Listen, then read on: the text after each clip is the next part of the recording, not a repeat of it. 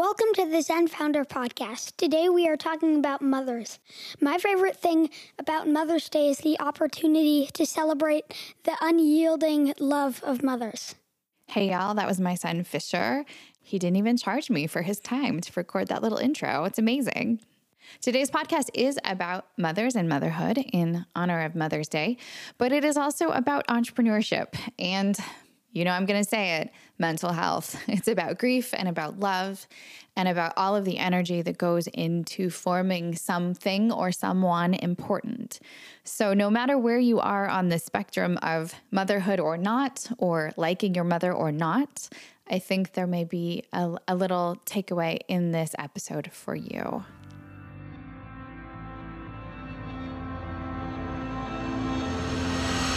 Welcome to the Zen Founder Podcast. This is a place where we have conversations about mental health and entrepreneurship. We have a pretty broad conceptualization of what mental health means sometimes depression, anxiety, sometimes relationships or physical health. The goal here is to bring some calm into the crazy roller coaster of ups and downs that is life for many entrepreneurs. I'm your host, I'm Dr. Sherry Walling. I'm a clinical psychologist and an entrepreneur, married to an entrepreneur, live in the world of entrepreneurs and I'm so pleased that you have joined us for this conversation. So, Genesis, what's your favorite thing about Mother's Day? My favorite thing about Mother's Day is buying gifts and celebrating the people who give birth to you. You have two mothers, kind of, right? You have the mother who gave birth to you and the mother who nags you to put the dishes away and do your homework every day. so does that mean twice the trouble, twice the celebration? Kinda. I mean, some parts of having two isn't trouble. Some parts are a little bit of trouble. It's a little complicated sometimes, huh? Yep. Yeah. Do you feel like maybe someday you would like to be a mother? You know, like when you're 35 and you have your PhD and um, maybe. I don't really know. Can't really plan ahead. what is unique about mothers, maybe compared to other grown ups in your life, like teachers or fathers or the other grown ups? Um, it's just hard to find ways of singing all the things. All the things, yeah, I get that. Yeah, mothers are kind of different. Like they, um, trim your toenails, braid your hair. it's a little bit more intimate, maybe, than it is with like a teacher. Yeah. A little more connected. Yep. Happy Mother's Day from the pandemic. It's a, little bit of a tricky day to celebrate for some of us because of the limits of moving around and shopping and eating out and those kinds of things. So the the traditional uh, Mother's Day activities may be less available depending on where you are. But I think it's worth taking the pause to notice and celebrate the role of mothers in our lives. This, of course, is not at the exclusion or negation of the role of fathers and grandparents and other important grown-ups, but to just give space to celebrate the uniqueness of motherhood. I was talking with my friend Ransly Voss on his podcast, The Psychology of Entrepreneurship, a couple weeks ago, and he asked me if I thought that that mothers were the original entrepreneurs. And that question really landed for me because in many ways, yes, mothers are the original growth hackers, hustlers, managing the marketing and the messaging, motivators, running the team, so many of the same things that we associate with running a business happen at the kind of the micro level when mothers are supporting the growth of their children. In any given day, a mother may serve the the roles of chef, taxi driver, emergency nurse, relationship counselor, math coach, soccer coach, fashion consultant, beauty advisor, drill sergeant, motivational speaker, cleanliness monitor, and giver of hugs. So, in that way, like many entrepreneurs, mothers serve many, many, many roles and are really constantly shifting back and forth, responding to what's needed to help support and grow these young humans. But also, like many entrepreneurs, mothers often carry this sort of invisible weight the mental health burden of having so much of one's self so thoroughly invested in another entity, in the well being of something else or someone else. Even in very mentally healthy mothers, there is a level of fusion, the level in which the children become this deep, deep investment and an extension of oneself. And I'm not saying that this doesn't exist in fathers because I know that it does. It, does in, in my family in, in some ways. But I think because of the really intimate physical bond between mothers and children, and in some ways the societal expectations that a, a woman's children are an extension of her. But we also have a body of psychological research that points to the possibility that a mother bears the emotional burdens of the family differently and in a more intensive way than fathers do. An awareness of the psychological well being of children, an attunement to their ups and downs that can be a little bit different between mothers and fathers. So, like the entrepreneur clients that I serve, in many mothers, I see this, this emotional vulnerability to as their children are, so are they. This synchronicity in the emotional ups and downs. I'm not sure where this quote came from, but I've heard it in a variety of places that to become a mother is to walk around for the rest of your life with your heart outside of your body. And that's the kind of vulnerability I'm talking about this sense in which you give so much of yourself to a child without any real assurance that it's going to work out okay. And that's a deep level of psychological, emotional, human risk that I don't know that we always take time to pause and really celebrate. I will say that my own experience as a mother has been unlike any other part of my life in terms of transformation and growth. I'm mama to two children that I gave birth to and one acquisition. And all three of them have taught me deep, deep lessons about my own selfishness, about my own entitlement, about my lack of patience and short temper. But they have also taught me deeply about my own capacity to love and to be patient and to be creative, to be joyful. They've helped me to know with much more clarity what I'm really good at in the world and what I really love. And they've also helped me to know with much more clarity where my own limits are.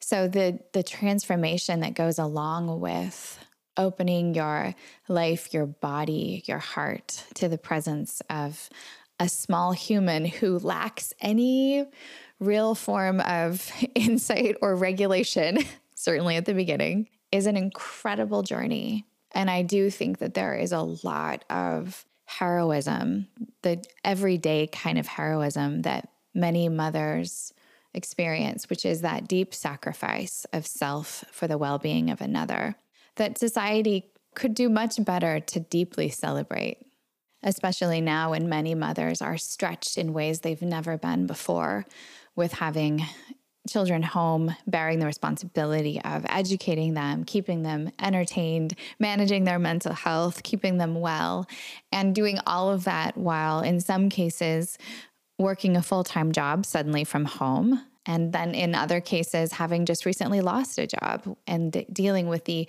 uncertainty and financial instability of that scenario. None of us are doing it perfectly right now. Most of us are quite stressed and strained in our lives as parents. And so I, I think this Mother's Day is a really special invitation to pause and honor and celebrate and thank and acknowledge the ways that the fierce love of the mothers in our world is kind of the glue that keeps us all together. This Mother's Day can also be quite a difficult day for people. I know many friends who this is a day of grieving because they've lost their mothers. Their mothers are no longer alive to hug and to celebrate.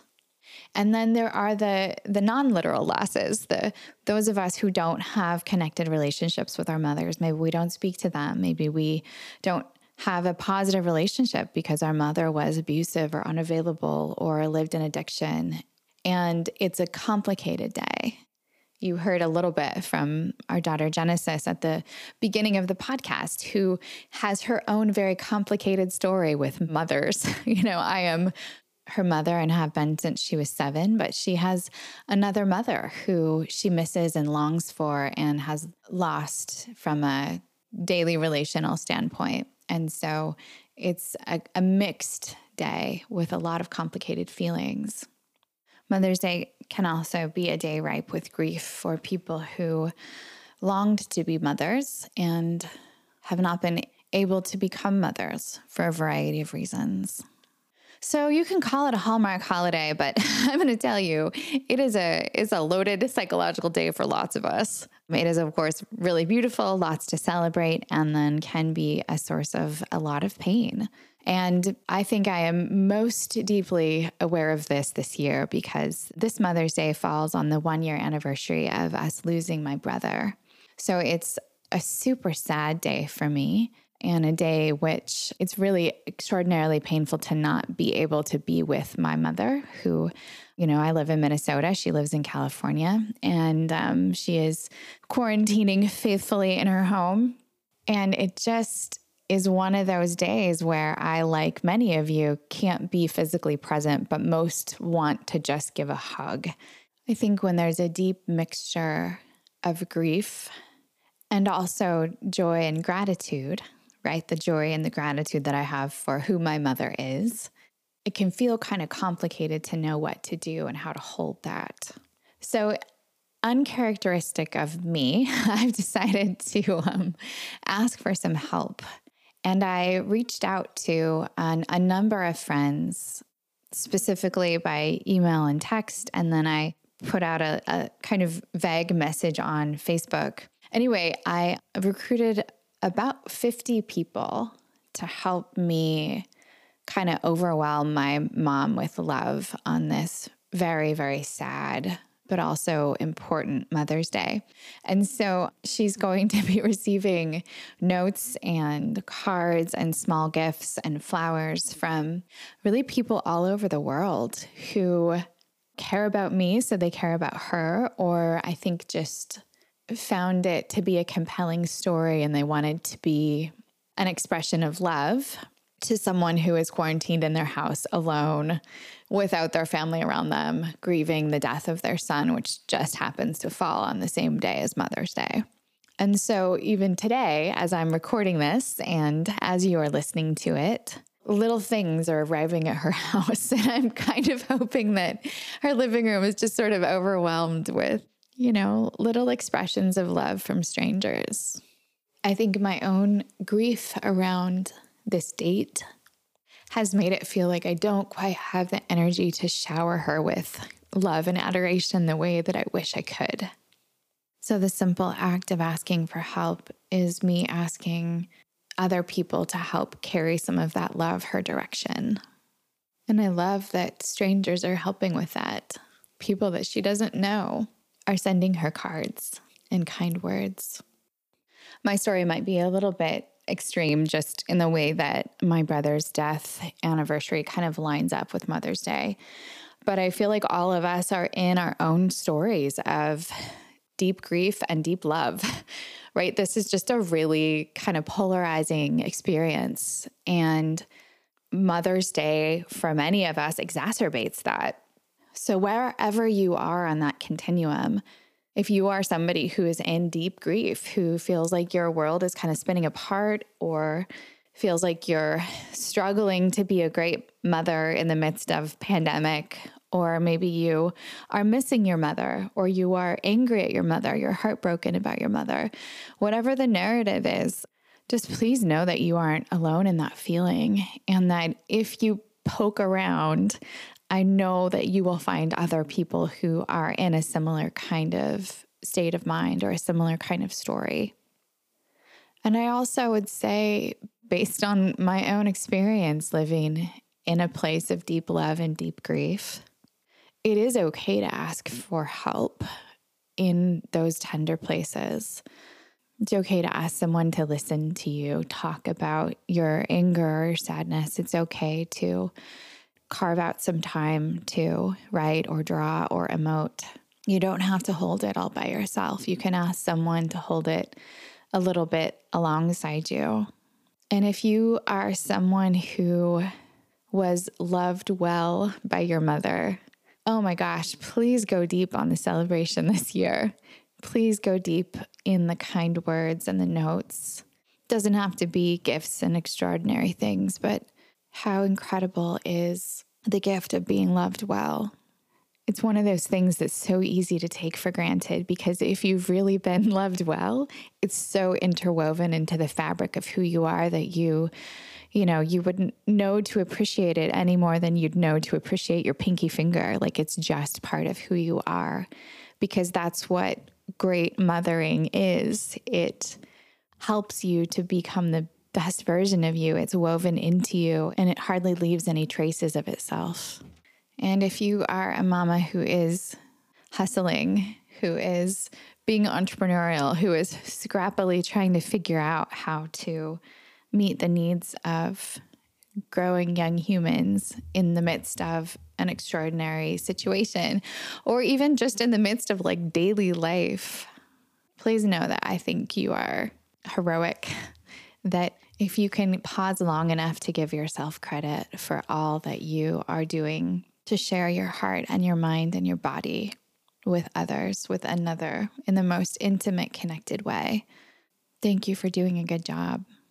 So, for all of my entrepreneurial brothers and sisters out there, please take a moment to write that note or make that call to the mother or mother figure in your life who has helped you find the strength within yourself to be the scrappy hustler that you are that's made you successful in your business. Thanks for listening. Thanks for listening. We'll be back in two weeks with a new episode of the podcast. In the meantime, feel free to check out zenfounder.com for lots of resources about the kinds of conversations that we have on the podcast. You can get information about working with me, about maybe joining a Zen tribe. It's sort of like a mental health boot camp for entrepreneurs. We also have lots of content on our blog, links to resources in our courses and books for sale. So check us out there, and we hope to provide anything and everything that you might need to make the entrepreneurial life a little bit easier.